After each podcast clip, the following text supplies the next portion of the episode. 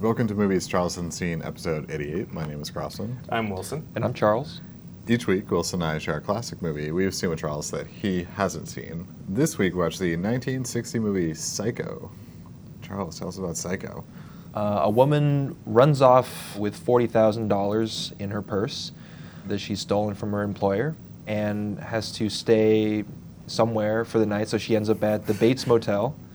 She goes to take a shower and gets horribly murdered. And and so her sister and her boyfriend are obviously very concerned that she's run off and disappeared, so they hire a private investigator.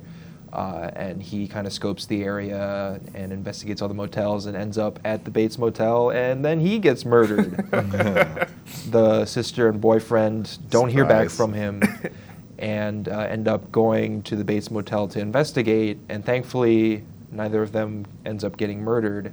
Get close, And- though. Yeah, and they discover the corpse of Norman Bates's mother, and uh, they catch Norman Bates, who's been dressing up as his mother and performing these murders. Um, and it is revealed that Bates kind of went crazy and killed his mother, uh, who had taken another man. Uh, and with the loss of his mother, he started pretending to be her to try to um, fill in her absence, essentially. Um, yeah, and the movie kind of ends there. He's institutionalized, I guess. Hopefully, Yeah. he, he should be. Um, so this is a big one. Uh, this Yeah. is this is uh, probably Hitchcock's most famous movie. Yeah. Probably his most watched movie, Yep. um, and one of his best. Uh, it's it's well remembered for a reason. This was also kind of one of the first like spoiler phobic films, right? Like that. Um, That has a twist.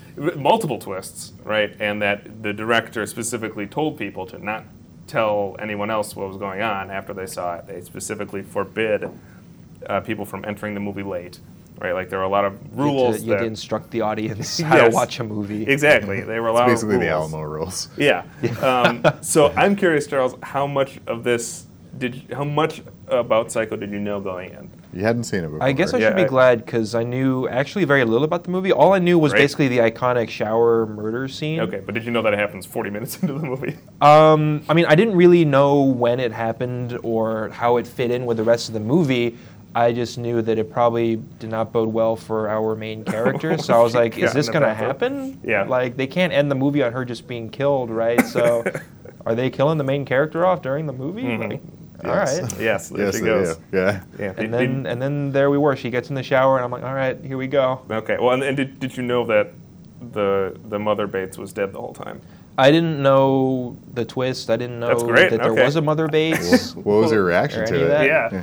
Um, well, when they enter the room and her back is to you, I kind Yeah. of thought, oh, maybe she, this is a dead body somehow. But I didn't expect that they would show it so They sure did. graphically. Yeah, it's pretty gruesome. Yeah.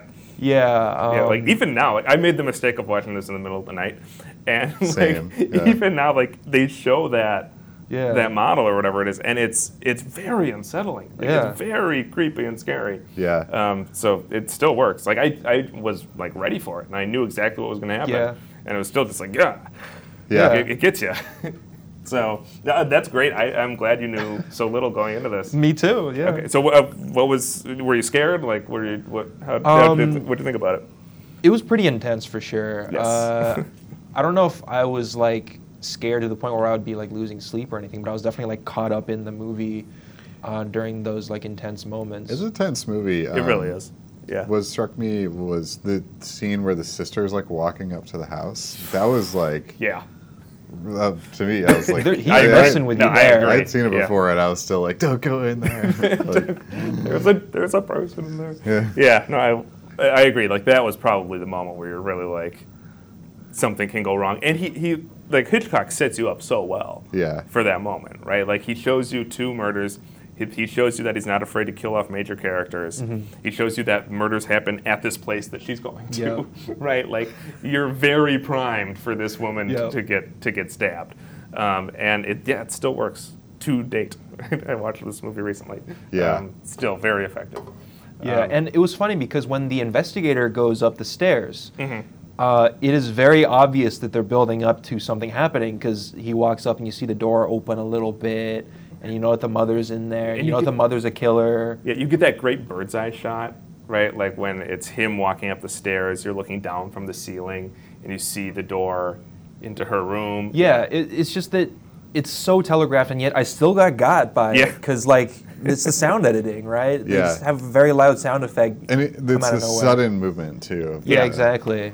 The what we think is the mother coming out of the room. Yeah. Stabbing him. Yeah. Yeah. Yeah, and it's way more terrifying that you don't actually see her face.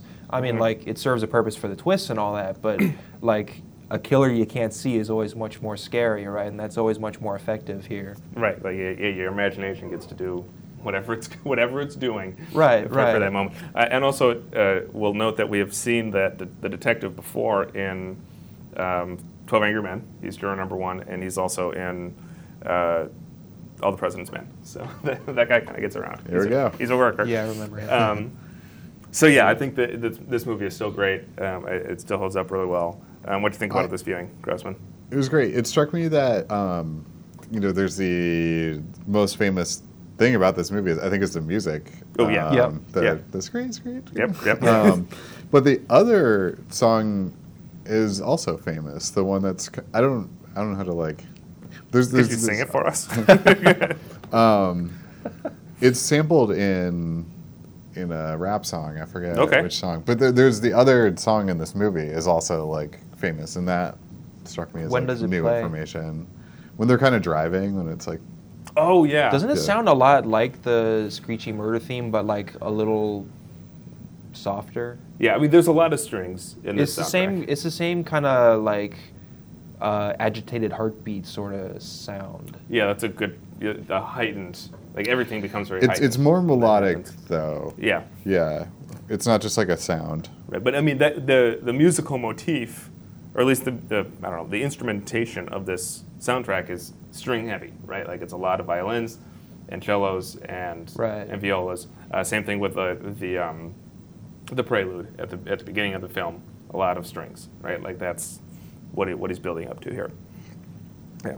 Oh. Um, apparently, it's sampled in a lot of songs. so I was trying to find the one. I was like, Well, yeah, it's but I'm not iconic, going to be so- able to live. Okay, well, that, I, Yeah. I believe you then. I'm, I'm, I'm sure it is. Um, I also forgot the sort of like second act of this film. I remembered the first and third act, Right. but the second act where we're following the private detective, Right. totally forgot about that. Um, Well, it- so that that felt like a new new information to me. But uh, It, and, Yeah. and it's again such a great twist, right? Yeah. 'Cause This, this movie goes in, in so many directions that, like, like it sets audiences up for a, a trope that they're very accustomed to, right? Like you follow the pretty girl throughout the entire movie, right? The when okay, Mm-hmm. so that's not going to happen. The detective is going to gradually solve the crime gonna and crack the retrace case. and, and retrace the steps and put everything together and then present the evidence at the end. That is immediately undercut, right? Like Yeah. motherhood is sacred. He gets overcut. Uh, No, motherhood is not sacred, right? Like the small businessman is, is a force for good in America. No, actually, he's a crazy killer, right? like there's so many things in this movie that just cut exactly the opposite direction that you would expect them to cut, and it, it still like to this day is surprising, right? Mm-hmm. Like every every single thing about it is just stunning and and unexpected. it's so banal too. Like it's Yeah. just like this this woman she steals forty thousand. She goes to this hotel and she gets murdered. And then like Right. Well, and then that's the a other thing. detective goes to the hotel and he gets murdered. And it's Yeah, like- Mm-hmm. so it's like, wait a minute. there's a, There's only, a like, pattern. The little pile of bodies built. Or there's like three, lo- four locations in this film. Yeah. There's like her office, the Bates Motel, the car dealership, and the hardware store that her Yeah, sister well, works and, at. and the hotel they're in at the beginning when they're having their. their oh meeting. yeah, yeah. yeah. Five locations. That's it. yeah, yeah. It's a, it, it- and, and I mean, and it's simple. that's another place um, where this movie cuts in a direction you wouldn't expect it to, right? Because Yeah. usually in horror films, characters are killed as punishment, Yeah. right? Like they've they've done a bad act, and here we see the bad act, right? Like she steals the money, but she's only murdered after she decides that she's going to go give the money back and like take whatever punishment is is given to her. Yeah. And the movie says Did she no. decide that? I actually Yes. missed that. Yeah. Yes, she absolutely Yeah. does. She's She- like, yeah, I'm gonna. She says to Norman Bates, like, I'm gonna like go back and try and make amends. go back to Phoenix, Okay. and, I'm, gonna- and that's why she's doing the math, right? Where she's tracking how much money is left, and she's do, doing an accounting of what she has because she has decided to do the right thing. and only after she decides to do the right thing is she killed, right? Which is exactly the opposite tact of, of what horror films typically do. Yeah, which is scary. It's just like a random murder, Random act. right? Right. Yeah, she happened to stop at the wrong place and she gets killed. Yeah, and that's Yeah. just it. Like the, the, that, I think is the major theme of this movie. Like it, it is that the universe is a chaotic, random place where terrible things happen to you for no reason. Right? It's it's Cone-esque in that in that sense, and it's interesting that one of the first major directors to really embrace that idea is Hitchcock, because he's such a precise filmmaker. Right? Like he is so orderly Yeah. in the way that he makes his movies, and he is the first one to really grapple with chaos as something that is is overwhelming and and the most important force in in the world. Um, and here we are. It's funny too because like it's from an era where like, you know, you, you know, if you lived in the suburbs, you probably didn't even lock your house. Like Yeah. you, you know, you knew all your neighbors and you like hung out with your neighbors and you know, Yeah. everything like felt safe in, you know, in these places, Yeah, Well, I these People mean, seem to know places- Norman too. They talk to like the police chief, and Yep. they're like, "Oh, poor Norman out there he's in just the his eccentric, motel." right? Like he's just the town weird Yeah. guy, and that's and, fine. And like he's not shown when he's introduced, he seems like very normal too. Just like And- an, a, an actual nice guy, right? Like, Yeah. he just seems like you know. Yeah, Yeah, he's like concerned for her, he brings Yep. her food, and then starts to escalate when it's like, oh, but I'm also into taxidermy. Right, And well- then and you get so many great shots during that sequence of him framed by those birds. yeah. I love right? that shot. It's so they're so cool, right? Like because you have you have him in the foreground, and then the birds of prey, right? There's like, an owl with its wings like out. mhm, Yeah. Right, and it's it's all it's all these raptors, right? Like it's all these these birds. It, it- like it's not songbirds, Yeah. right? We see songbirds in the hotel room, right, where where Marion is staying, but we see the birds of prey in the office, which is Norman's space. Yeah. And I think that, that that is really critical. The other thing that we see is right before i i- that that conversation in the office, we have the conversation at the front desk, right, where, where you have Norman behind the desk, there, uh, Marion on the other side of the desk, and a mirror behind her, right, and then they're shot in profile. That same mirror shot is inverted when we get back into the office where Marion is eating her food like a bird, and Norman is being framed by wh- by the owl where the mirror would have been for Marion, right? So the reflection for Marion is just her. Mm-hmm. The reflection for Norman Bates is an owl swooping down, ready to kill something. Mm-hmm. It's like there are so many great, f- so many great framing moments like that, um, and and like you can you could basically pick a scene in this movie, and there's something available to to analyze that way. I also And love the. it's brilliant. It was filmed from the bottom up, so you're looking up at Norman. Yes. And he's got this like very harsh light against his face. Mhm. Um, it just looked very ominous. Right, and, and again, that, that is that is textbook cinematography, right? Like if Yeah. you want to make someone look villainous, you shoot them low, looking up, and you, you don't you don't see that same shot with really any of the characters Yeah. uh, in, in the film, um, and it, it's all very conscious decisions on, on Hitchcock's part, more of the, just the orderly filmmaking that we see from him over. and it's a over good again. performance from the actor. He's to- great. To seem so sociable and nice at the beginning, and immediately you start seeing the cracks, and you see, uh, you start to feel uneasy in his presence, and you know his his eyes start looking very. There's something still about his eyes Yep. that's very creepy, whereas the rest of his face is more emotive. It- and, and you get that like the best moment from him might be the very last shot. This is Anthony Perkins. the yeah, main like character. that Mm-hmm. when he is That's an iconic shot that I've Yeah. also seen. Yeah, me too. Like and like that one where you have him just sitting in that room, wrapped up in the blanket, just like with this unhuman, sinister look on his face, and you get that split second flash of the mother's skull against his face. Like that is unforgettable. Well, right? if you like him in this film, you can see him in Psycho 2, Psycho 3, and Psycho 4. he appears Really? on really. He's in all of them. Wow, I haven't seen any of them. Yeah. Whom uh, Hitchcock didn't make them. Like, I don't think so, no. Okay, well, that, I mean that starts a, a long tradition in horror films then. uh, Of, Having a really good first and then, and, and then a lot of sequels. And then No a one gets lot of into sequels. That them. missed I've, the I've point. not seen the sequels. And I don't also- even know how they could do it. He is alive at the end of the film. Right, so- he'd, you'd have to like break him out, or he par- is paroled yeah. or something. And then he finds another hotel and murders more people at that people. Like, hotel. oh shit! Oh, Norman's at it again. why does pe- why do people keep stopping here? um, so it, it also uh, was remade shot for shot in color, in, inexplicably. So it, it starts that. Starring Vince Vaughn, right? Vince Vaughn. Yeah. As uh, Norman Bates. Right. Terrible decision. I don't know why. Wait, I was wondering about that last shot because I remember people referring to like I think it was like called a Kubrick shot or something where someone is like looking up at the camera and it just looks extremely sinister, right?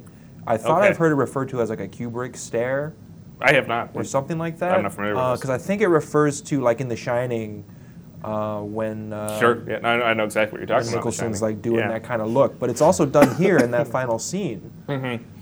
Do you Uh, want to do you want to hear the uh, plot description of Psycho 2? Yes, I do. Please. Now declared legally sane, Oh. Norman Bates is released from a mental institution after 22 years in confinement over the protests of Marion Crane's sister Lila Loomis, who insists that he's still a killer and the court's indifference to his victims by releasing him is a gross miscarriage of justice. Wait. So did they, did they make? I'm sorry. I don't mean to interrupt, but they made this movie 22 years later. Did this come out in Uh, 1982? I'll check on that in a Okay. second. Uh, Norman returns to his motel in the old Victorian mansion where his trouble started, and history predictably repeats itself. Oh wow! so that yeah, is it, it was made in '83. Yeah. wow. That is insane. or it was released in 83 and then psycho 3 bates is back again running Back his, at it his again. quiet little motel a month after the events in psycho 2 Ah, so he's He- not captured at the end of Psycho. he meets three new people one being a beautiful young nun with whom his budding relationship is beginning to make his mother jealous he also hires a young man in need of a job to take care of the hotel a snooping reporter is showing interest in norman's case what will these friends do for norman Yeah, well, probably get stabbed. should, should i find four since we're on it We're on a roll here. yeah, Hold these on. all uh, This sound is- really this bad. is great. Psycho 4, the beginning. the prequel. Is it a prequel? How does he Norman kill Bates his mom? returns for this prequel, uh, once more having mommy trouble. This time around, he's invited to share memories of mom with a radio talk show host. But the psycho fears that he may kill again, for his beloved is impregnated with his child, and Norman cannot let another psycho loose in the civilized world. so psychopathy is hereditary now. Yeah, that was released in 1990. I'm not going to watch any so of they did a those. bunch in the 80s. uh, well, they, they did do a prequel, though. The, the TV show is a prequel. And it's supposed to be very good. I I've heard that haven't too. watched it, but I've heard kind of like I've, I've heard good reviews. Yeah, it's sort of re- resoundingly I, good. I was wondering reviews what of that it. TV show was. Yeah, It's, it's a prequel, yeah. Okay. Yeah, so the, the mother is, the, Vera Farmiga plays the mother character. Yeah. And she is, you know, in her 40s or whatever. Uh, Norman Bates is a child, or, you know, young adult for the bulk of the film, or the bulk of the series, and yeah, I, I haven't seen it, but. But there can't be that's any the premise. murders in this show except for the mom and husband being murdered. May- Right? maybe, I So don't- do they just dope around at this hotel and creepy I mansion? haven't seen it. I have no idea. It's supposed to be really good. Yeah, I've heard it's good. Yeah. But I, thought it was some like weird thing where they're like secret murderers at this hotel or something, and I thought maybe that's what Psycho's about. But It's apparently probably not. what the show is. That- yeah, that like- would be my guess. that would be my guess as well. But again, haven't seen it, so Yeah. I, I can't say. Um, but yeah, the you can see the you know cultural impact Yeah. of this movie, right? Like just that that shower scene is everywhere. It's been a- again a parody on The Simpsons and numerous other things. Um, same thing with the soundtrack. Same thing with all the different movies and shows that this has uh, subsequently inspired. Um, so it, it's everywhere. Yeah, I think the shower scene's so good because like you're just so vulnerable in in the shower. Yes. And it like it Yeah. it takes advantage of that from so many different ways. Like it's you know, it's very confined space. That bathroom is like really tiny because it's just like a little crappy motel bathroom. Mm-hmm. Um, and yeah, there's just nowhere to go, right? There's no other exit. And, Yeah, I mean, yeah. It, it, it's probably one of the most analyzed scenes in cinematic history. Yeah. Period. Um, Hitchcock himself got in on the game, um, where he talked about how there you never see her being stabbed. Like Mm-hmm. he intentionally he intentionally didn't depict the knife entering flesh at any point. Uh-huh. Um, That I found a bit strange. yeah, I, I, I wonder how much of that was a technological consideration. Yeah. How much of that was about getting past censors, although he's well in his career at this point. It's a pretty racy movie too. Yeah. Well, Like, I mean, it- especially for 1960, like the f- you see her shirtless and like. Yeah, the- Oh, the first movie to show a toilet on screen. Huh. Wait, what? True, true fact. Um, Yes. It took till 1960. Yes. Oh. So it is. It is. Well, there actually- just wasn't a way to shoot them before. They needed to invent the camera technology. to exactly. capture They- them. they properly should have. Oh done it, my but, god. Yeah. Uh, It's, that- it's like when they first saw hummingbirds' wings, you know. Right, it's- it's exactly like Dear that. God. um, so yeah, like that that scene has had many, um, many analyses. There's, there's a over the lot years. of like technically al- almost impossible things that are like in that scene, like when they show her eye for so long and stay on it and like I'm sure it's just her, right? Yep. Like keeping her eye open, like being able to do that would be like incredible. You'd have to take like muscle relaxers to, to do that and not blink. Like yeah. Yeah. Well, could you just like use the same frame of footage? You- Potential. You could, but 'Cause it's she's not, not moving. You not. It's not though, because like as they zoom out, you Oh. see the water like yeah. No, I see what move you mean. on her body, and, and they you know they move around the room. Yeah. I Well, see what I you mean, mean. yeah. yeah. Like, like, and that. I mean, maybe they could, because like you could you could take one still and reproduce it throughout the film strip. It doesn't look like that's what they did. Though, Yeah. so- I mean, there's a way to train your eyes to just not have to blink for an extended period. Like it's. Yeah. It's possible. yeah. Um, so maybe. she It's a did that. long. It's like over a minute though. Yeah. I bet I time. can. I bet I can go a minute. Okay. Yeah. Good, good for you. Okay.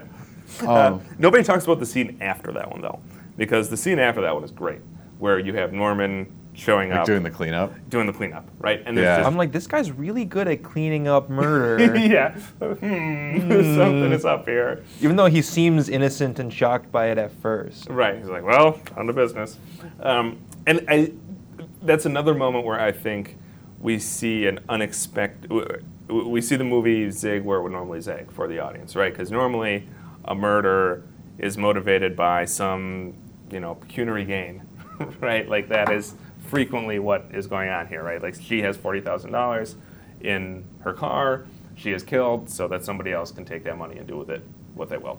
Uh, that doesn't happen here, right? Yeah, He acc- never knows it's there. He He never accidentally throws it out. Right, Yeah. and it, so there's no way that it was motivated by getting that money. He didn't overhear her talking about it. He didn't spot her notebook. He didn't see that there was money floating around in her purse or whatever.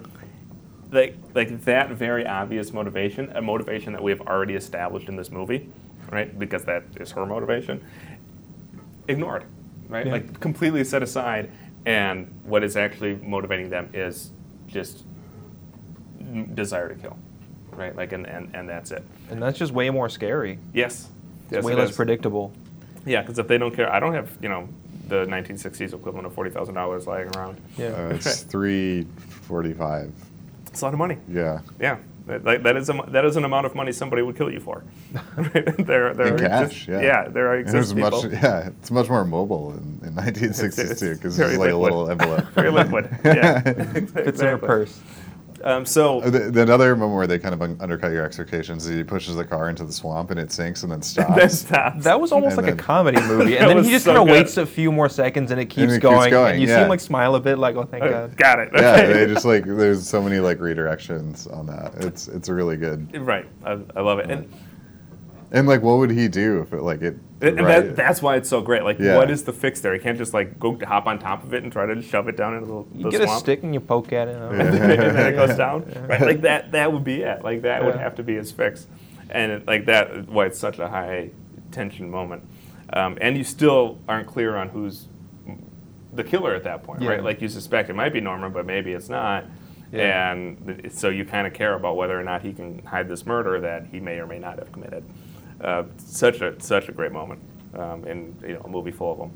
Another like super small moment that I noticed this time around is Mm. when he's talking with the detective and he's like, "Well, why don't you come with me to like look at the rooms?" And Yeah. he like he reaches for the room for the first key, and then he Yeah. Mm-hmm. just like goes to the next one. I was like, "Oh, it's such like a good Yeah. detail like to Little- capture." little thing. Yeah, Yeah, it, yeah, and this movie is is full of those little details 'cause Yeah. that's Yeah. that's exactly what um, Hitchcock is known for. Uh, so the the scene that this movie gets the most knocks for is at the very end where they have the psychologist show up and the like, one guy is like, "Is explain- it because he was a transvestite?" yeah, Yeah. and explain everything. Yeah. Um, It's Pauline- like on their to their credit, he says, "No, it wasn't." Yes, it was not. Yeah, That's true. Uh, so yeah, Pauline Kael called it the worst scene that Hitchcock ever made, um, and it is frequently lambasted as just like a long string of exposition. They- Um, it's so unnecessary. Yeah. okay, continue. Why do you, why do you well say the that? explanation because like the detective at the or the psychologist is like well here's why like all the Right, thing- right. but like we've already seen why essentially right like And it's a very Yeah. long explanation. It's so Yeah. long, right? And he like goes over like beat for beat every single thing in like pretty excruciating detail. I- it, it brings it back when they when the one cop like grabs the blanket and like goes back Yeah. and like but that's like a whole different scene and that scene works really well Yeah. I, I, I want to rehabilitate that scene a little bit. Okay. Because I think that Hitchcock knows what he's doing. Yeah. Right. I, I think that he is a very experienced filmmaker at this point. I think he knows exactly how to play the audience exactly however he wants to because he's been doing it the entire movie up until this point. He knows that that scene's unsatisfying. Right? He knows that the explanation that this guy is offering is stuff A, we have already figured out at this point, and B, doesn't really explain anything. Right? And it certainly doesn't answer any questions that we that we still have about this guy. Like how do you how does a person get to this point? How do you actually prevent this thing from happening? Like how do you protect yourself from a world that is filled with this kind of you know murderous chaos? right? So when he has, so when he has an authority figure enter the room and say, "Here's the best that we have to offer.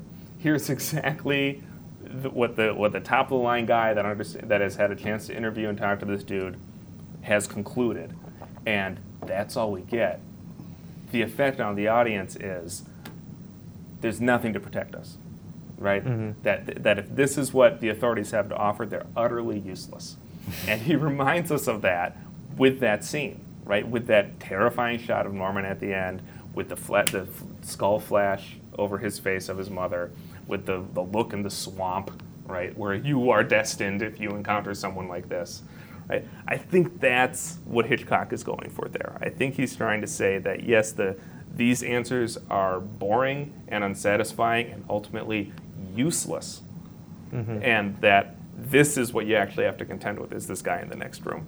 And so I, I don't read that as a misstep on Hitchcock's part. I think that that, that is him knowing exactly how the audience is going to react and using that reaction to deepen the terror and the dread that this, this movie evokes. Um, so I, I- I think that, that Pauline Kael might have got it a little wrong here.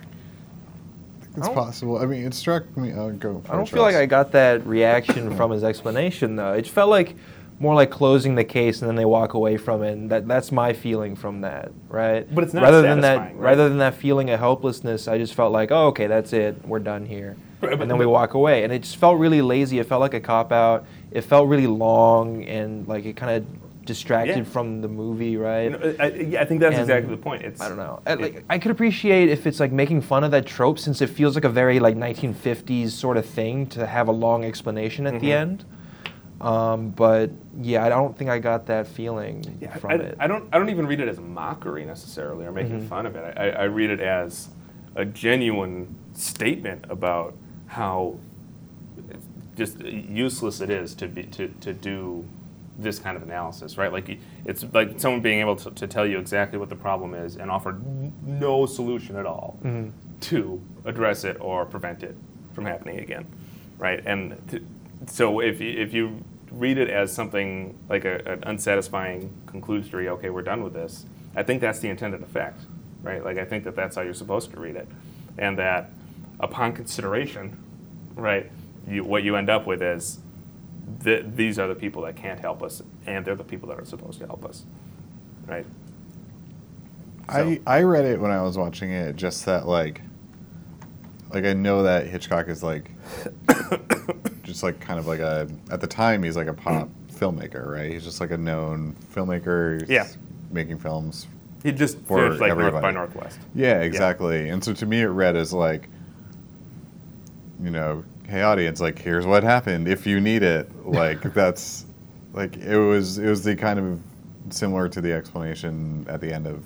Uh, Vertigo, right? Where they get the letter and the letter like explains everything, right? Yeah, that was a studio intervention thing, though. Right? But that's what this kind of felt like to me. in some I, I way. think it yeah. reads differently because of that last shot, Yeah, right? And because we've seen a movie that has been so unconventional up until this point, right? Like to, to me, that it, it evoked a different feeling, right? And I think that it is necessary for that last shot to be as effective as it is. It, it also felt like since it's in like the crime genre, Mhm. like the, even though it's a horror film, like we still needed like an explanation of the crime, Right. right, which is sort of like true to the genre. That like no matter what, you're gonna get like an explanation of like what occurred, right? And I, I think that actually brings us to another interesting question about this movie. I think there are a lot of people that would not call this a horror film.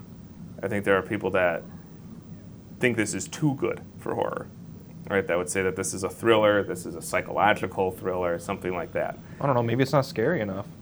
Well, those people are wrong. It's def- Yeah, it's it's, definitely scary, still but- like moments of this movie are. Very I think. I mean, I, I get me, disagree with so- those people. Like, Yeah. I think it is correct to call- call us a horror movie, categorizing horror as some, something lesser, something that you know you rise above. I think is incorrect.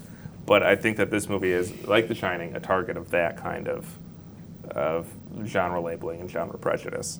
Mm-hmm. Um, Yeah, I mean, I just I think those people are wrong. But, yeah, Right, I do too. This, is- it's a scary movie. There's like pretty shockingly violent things that happen in the movie. I mean, uh, horror is amorphous in that way, but mhm. I it, it doesn't even cross my mind that this is like not a horror film. No, I, yeah, I think I think it, it Yeah. clearly is, but I think there are also a category of film viewers that would say, "Oh no, this is above horror." I don't. Yeah, I'm not sure I understand like the utility of the that kind of argument though, other than to like kind of dump on horror as a That. You genre. You just want to sound Yes. smarter, right? Yes. Yeah, Yeah, I think it's a lot about ego, and it's a lot about yeah. like you as the viewer are better than horror movies. So if you like this movie, it can't be a horror movie, right? Like, Yeah. I think that that is a lot of what's going on. Yeah. Yeah, I mean that. Okay, Try I to mean I elevate feel like I get themselves that type instead of elevating person. The but- genre. Right. I, I think I, I, I think they're wrong. But I Yeah. also think they exist, and Yeah. I think that they, that it's worth pointing out yeah, e- why they're wrong and like what the actual psychology of Es- play is. especially now when like of like the few good films that are being made every year, a pretty good percentage of them are horror films now. Like yeah, Yeah, there's been a, So- a genre resurgence, uh, and horror's kind of led the way. Yeah. Um, so we we so we've talked about last year what the, the like it that we got last year, but now we have Hereditary as well. Um, and The Witch before that, The Witch before It that. Follows before that, yeah. Yeah. So Yeah. it- it's and what's the John Krasinski one? Quiet Place. Quiet Place. Quiet Place is great. Yeah, that was a good movie too. I still Yeah. need to see that one. Yeah, it's Oh, good. It's so good. I want to. Yeah. Yeah, you'd, you'd like it. M- Well, maybe. Maybe, maybe. but it was good. Um, so yeah, like the to- that that's another film that like really telegraphs its like moment of horror, yes. where it's like, don't you see this really sharp thing? and It's gonna have a yeah, it's come gonna into happen. play and later You're like, on. oh no. And, like obviously it happens, but like the the dread of like knowing that Yeah. that's gonna get somebody. Yeah. Yeah, and, and I think that's what we've started to see in these more modern uh, horror movies is a move away from the jump scare, right? Like the, that it's not about suddenly here's something dangerous. It's here's something dangerous, and it's going to it's it's going to show up, and you're going to be aware of it the entire time. The constant stalking you. awareness.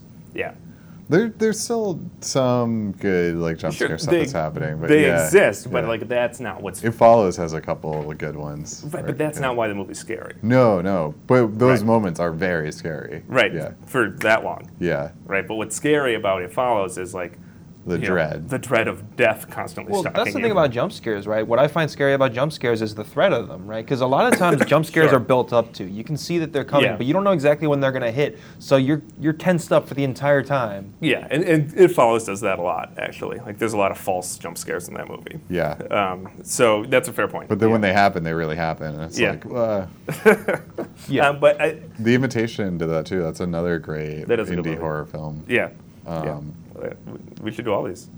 Yeah.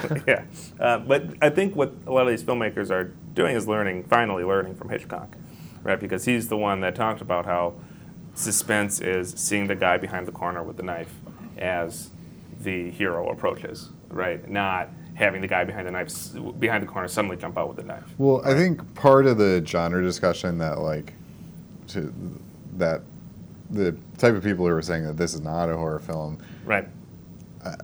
I can kind of see where they're coming from because, like, in the 80s, you do get Psycho 2, 3, and 4, right? Right. And you get, um, y- you know, just just these sort of endless sequels of like the same kind of like Shocky jump bullshit. jump scare, Yeah. Mm-hmm. shocky stuff. And I, I think it took a while to get away from that kind of Yeah. filmmaking, but there there was a re- like there was a market for it, right? Like you spend like ten million dollars, you make you know Halloween nineteen, and And you're and, good. and then you make twenty million, and then that you know that funds Halloween aren't, twenty. aren't they Yeah. remaking that? Halloween, yes. Yeah, There's a new one. there's We're a- not remaking, I guess. There's a sequel to the Rob Zombie one that came out like five years ago or so, which people apparently liked. Yeah, I, I don't see the need to retread this movie, but yeah, again, once again, but yeah. I mean, uh, yeah. I, I, I just in general prefer original properties, right? Like we've seen, n- not just in horror, but like just Maybe it's movies like this that Yeah. lead to people's attitudes about horror. I guess you just said that. yeah, Yeah. yeah. But th- and you're you're correct, right? Is that th- this one set the tone for a lot of the genre, right? This and Peeping Tom, yeah. yeah. Oh, Peeping Tom is so good. Um, yeah, you- have you seen it? No, actually, but I'm just aware of it. You have it's, mentioned it. It's really good. okay, I believe you. It feels now when you rewatch it, it feels corny, but then you're like, oh, all these other films were like doing this, Mm-hmm. and yeah, And then it becomes novel. yeah, I, I think that's what's one of the more remarkable things about this movie is Yeah. that you know you watch it now and it doesn't feel horny, right? Like there are very few moments in this Yeah. movie where you're like, oh, this is definitely a 1960s product.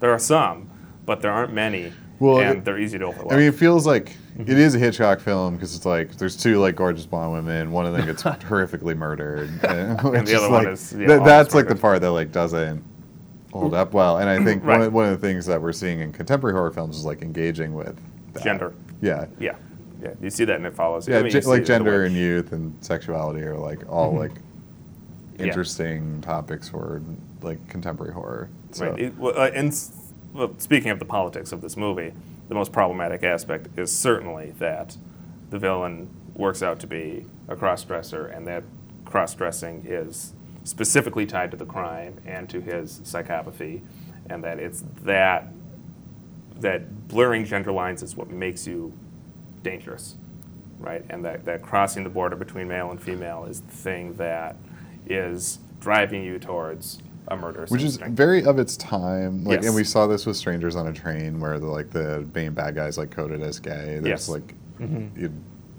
th- this is just a part of that like same problematic. Well, that all the movies of the time are going back to. Yeah. Yeah, yeah, and Yeah. And, and, and this one too, right? So I, Yeah. I think And we are. Hitchcock does.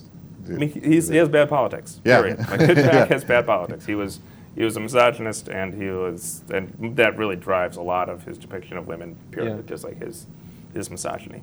Yeah. Um, and and you see it here in his treatment of the Marion character, as well as just the the notion that as soon as you cross a, a prescribed gender barrier, that is where danger lies. Right. That that is where you become insane. Right. Like that is that is something that a crazy and person murderous. does. and Yes. Criminality is like connected to it. Yeah. Right, and, and I think that that is that is very present in this movie, um, and it, it we're correct to critique it. Yeah. Um, so this is ba- partially based on a true story. Really? I didn't know that. Wait, what? Yes. Yeah. so this draws from Ed Gein. Uh, so Ed Gein is one of the more famous uh, serial killers in general. Uh, one of a long line of Wisconsin serial killers.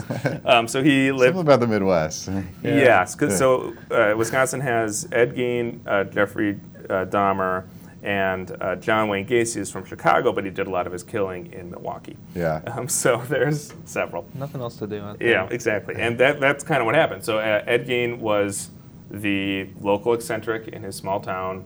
He lived out on a farm somewhere. His parents were dead. Everybody basically just ignored him, and he seemed like the kind of guy that kept to himself until one day the cops showed up to ask him about something else, and there was a body hanging from a hook in his in his shed.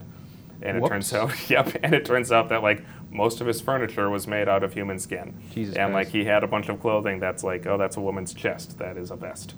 Um, and that is what inspired um, the, the, the Norman Bates character. Um, so, and the scary thing about that is, of course, the solving the crime was pure accident, right? Like they just happened upon it. and it was there, there were there were no signs. Like nobody Yeah. had any idea, and that is exactly what's going on. That's here, that's right? like the truest part of like crime though. Like if you Yeah. if you watch like true crime shows, it'll be just like, oh yeah, and then we like walked over here and yeah, we saw all these bodies, and it's, like- like, yeah, and it's like oh That guy shit. did it. it's like it's like wow, detective work is really hard. yeah, like, exactly. It's like or someone just like called us and like told us what the someone murdered somebody. Yeah, so much of this stuff just, Yeah. just turns on incidental bullshit. The first showed up. 48, have you ever watched that? Where they Yeah. just like, they just like run across somebody who's like, oh yeah, that guy did it. And then they like go talk to that guy. And Yeah. It's like, oh, he cracked the case. Wide What? open. Yeah. Yeah.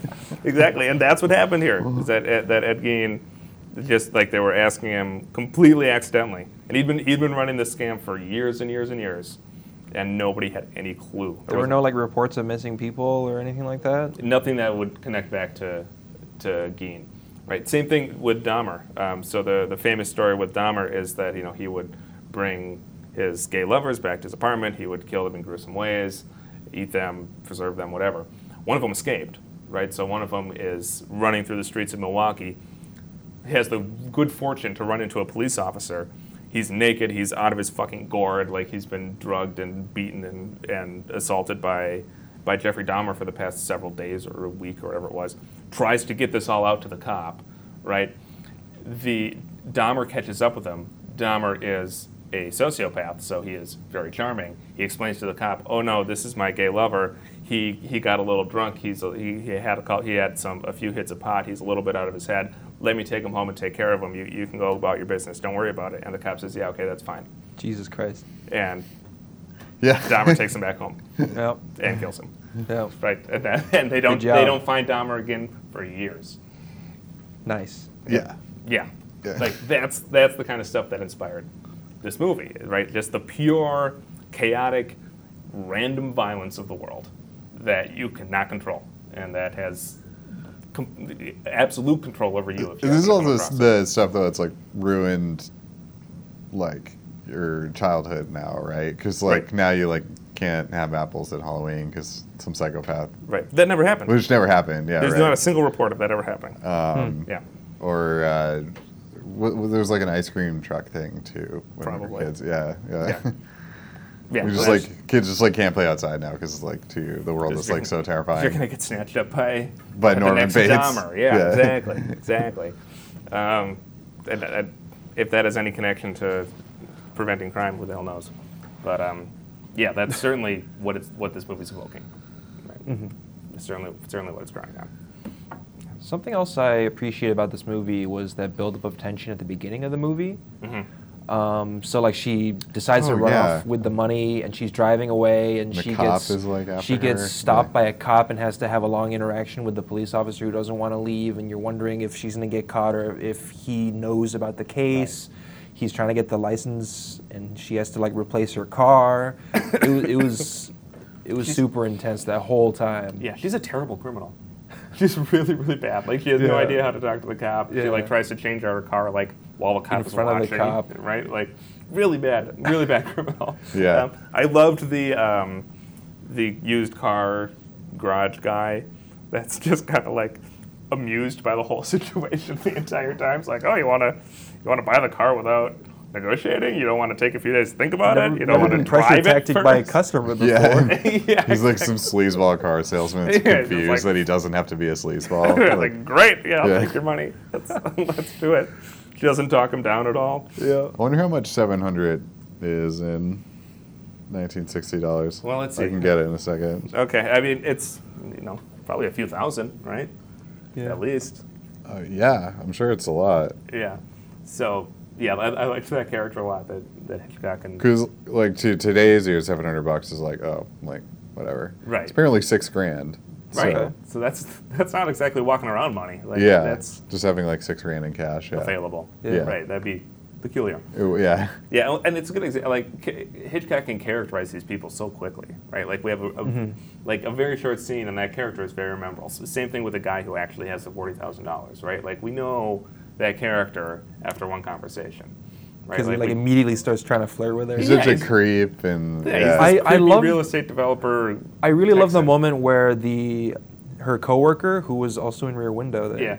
uh, goes up and she's like, "Oh, he was clearly flirting with you. It must have been my wedding ring." so she's like, "It wasn't flirting with yeah, me." that, that was a good line. that that is right, and that's just it. Like so, we know that character. Yeah. You know, just like that, and Hitch- he finds these little moments. right? Hitchcock is like he does have like good comedy chops. Like he, Yeah. he has timing. He has really good timing with things. Like there are like little jokes here and there. Yeah. They're they're funny. Uh, Right, y- y- and you see that in, in North by Northwest, Yeah. um, but in many other movies as well, right? Like like the, the little in, in Vertigo when they're talking when um, Jimmy Stewart and his and what's her name, the blonde girl that's that he kind of lives with, Mm. right? Like they have extended like just really comedy scenes, Yeah. right? Uh, yeah, Hitchcock knows how to do that. Yeah. and he and, knows how he to, like- gets good actors that have comedic chop. Like the woman in that scene, she's great. She Right. like she knows the timing. Or the the landlord in Rear Window. Uh, Yeah. Her or the, he, she's like a nurse, right? right. Yes, Yeah, she's Funny. hilarious. Yeah. Jimmy Stewart has like he's a funny guy. he's funny. Yeah. Yeah, yeah, exactly for right. Oh, sure. So. Exactly right.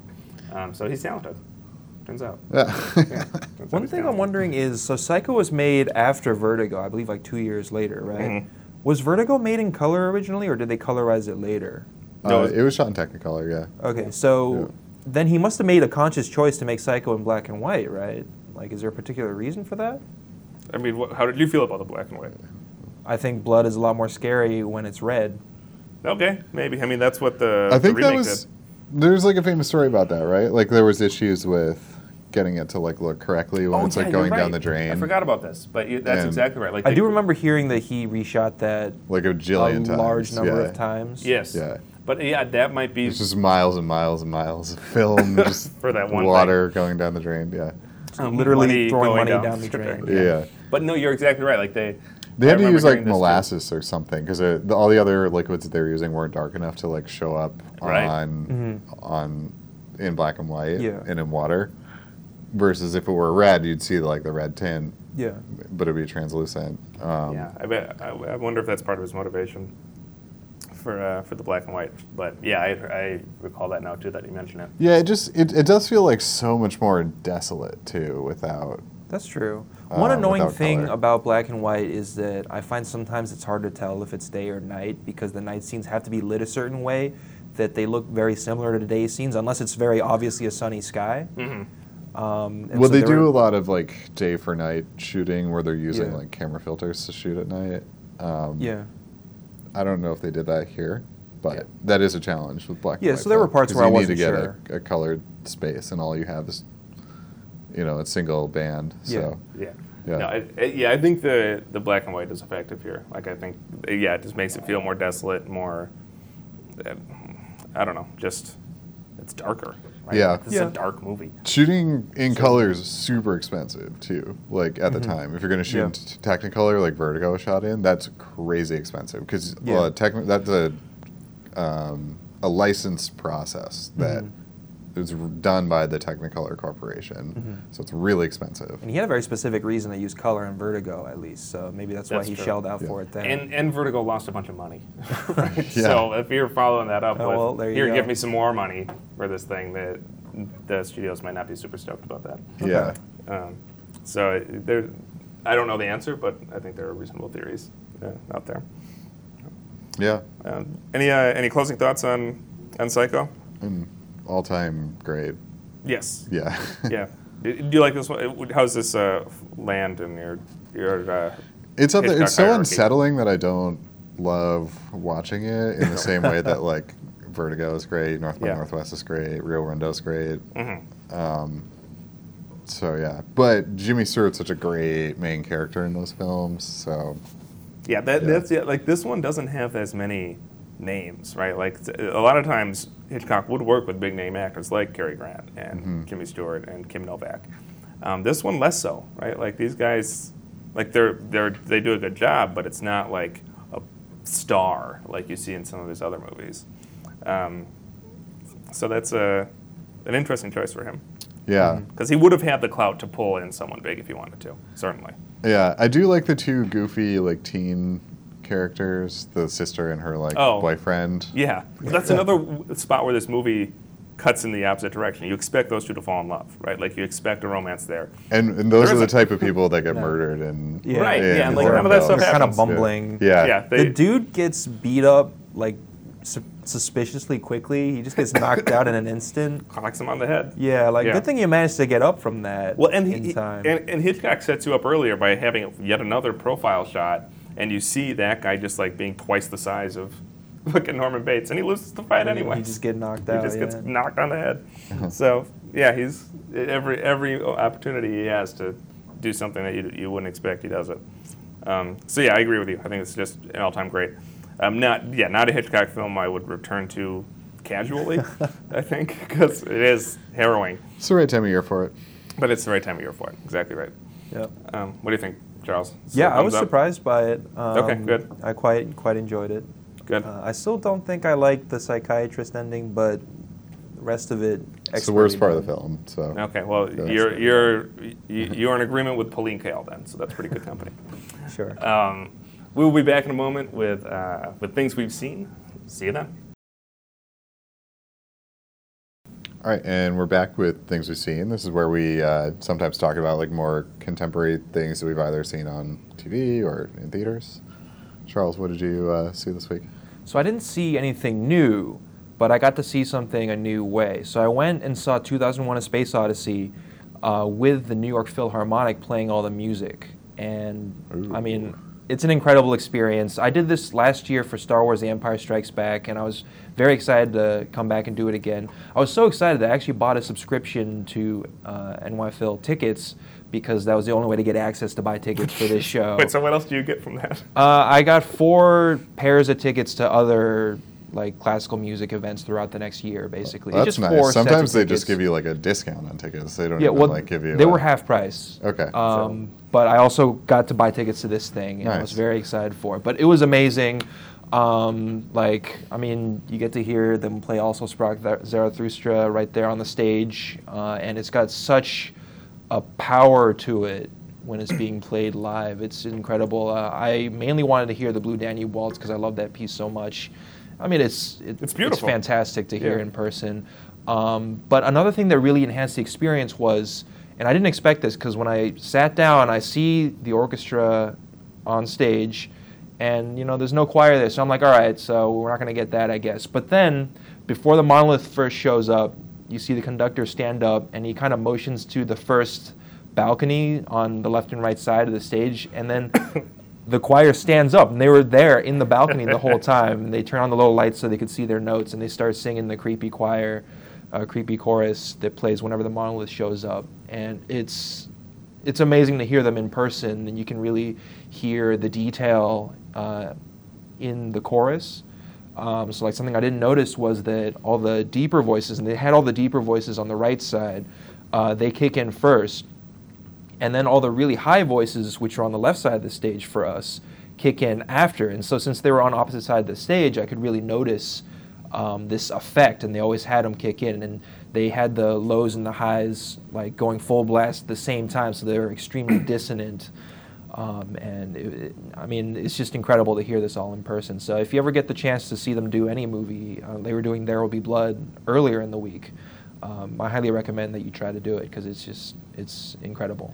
Yeah, they, they do these at BAM sometimes too. I think Yeah. where we'll have live orchestras.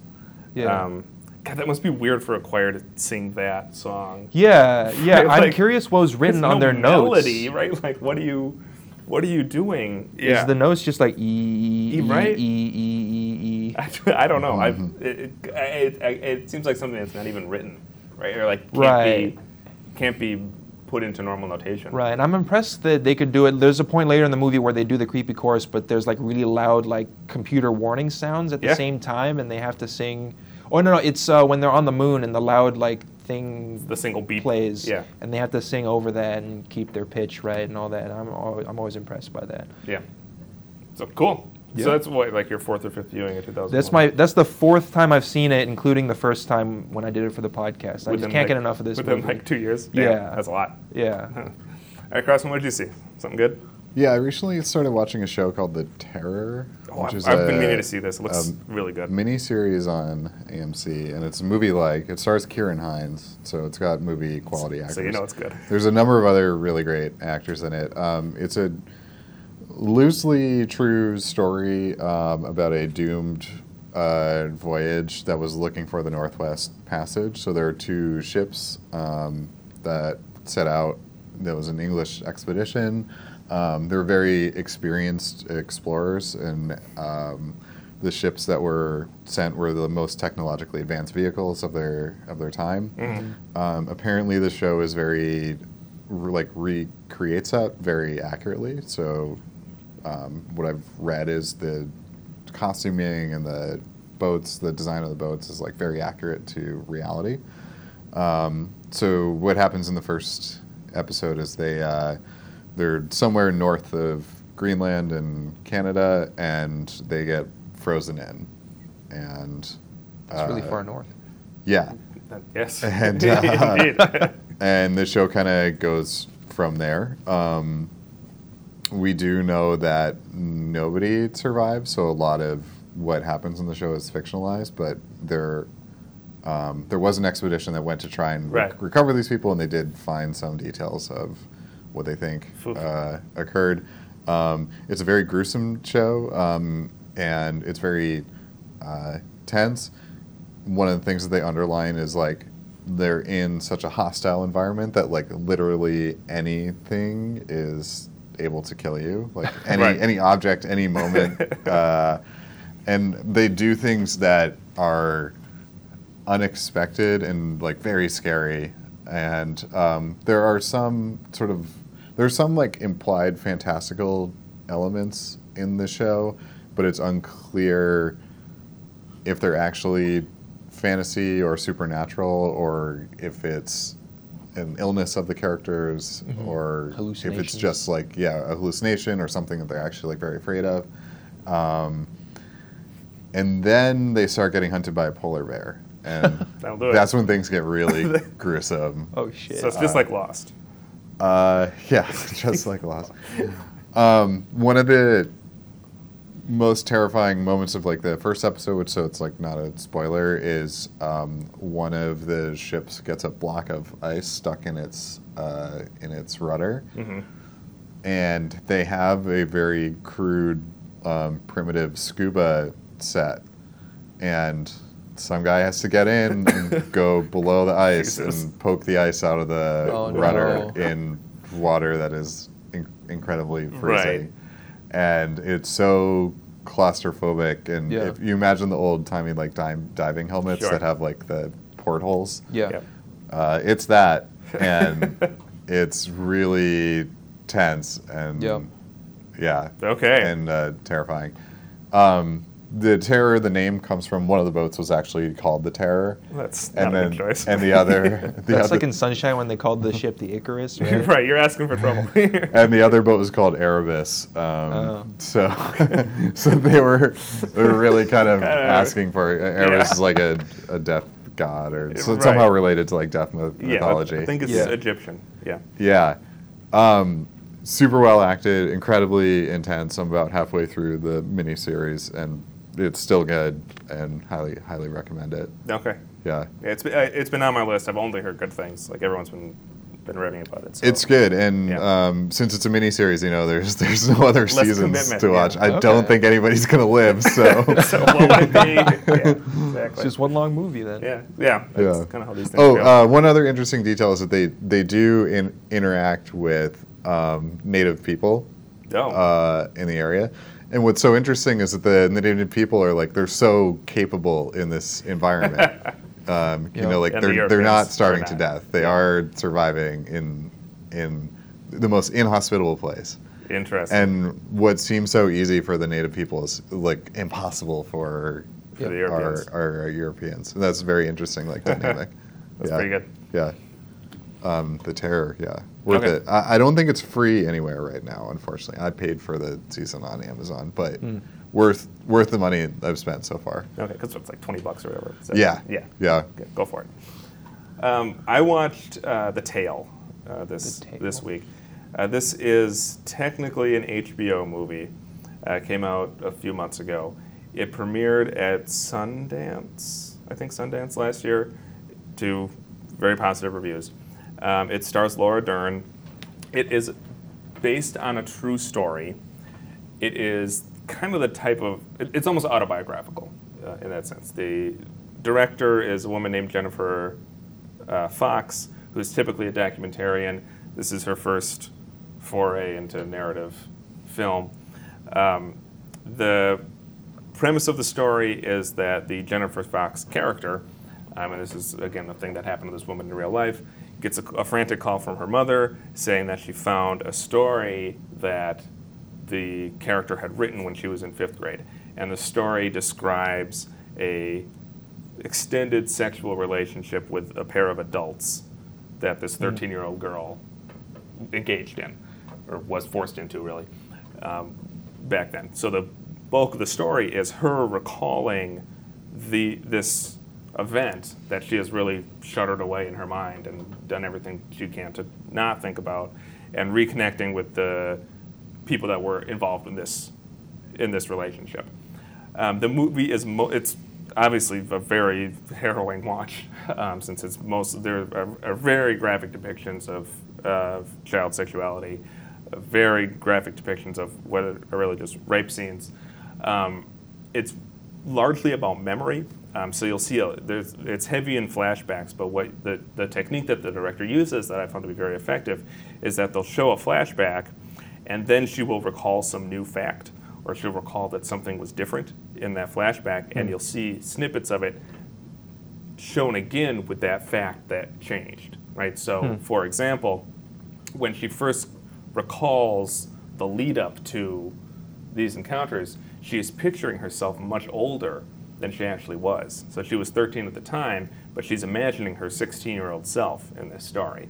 She gets a look at how old she was in a picture after talking to her mother when this happened, and we see those same sequences again, only now the actor playing her younger is 13 years old and actually looks much more childlike That's really cool. and the effect is very startling right for, for the audience because what you're seeing now is quite explicitly how it's re- calling to mind how, how young this character is while she while, while these things were happening um, it's not an easy watch um, it deals with obviously it, it, it deals in very graphic and real terms with the trauma that arises from the child sexual assault very relevant with what's happening in the, the Catholic Church in Pennsylvania right now it inevitably calls that to mind um, but a, a very easy recommend uh, Laura Dern is uh, unsurprisingly great here like she is in everything One of the greats. um, gets a really great performance out of a child actor that plays the Laura Dern's younger self.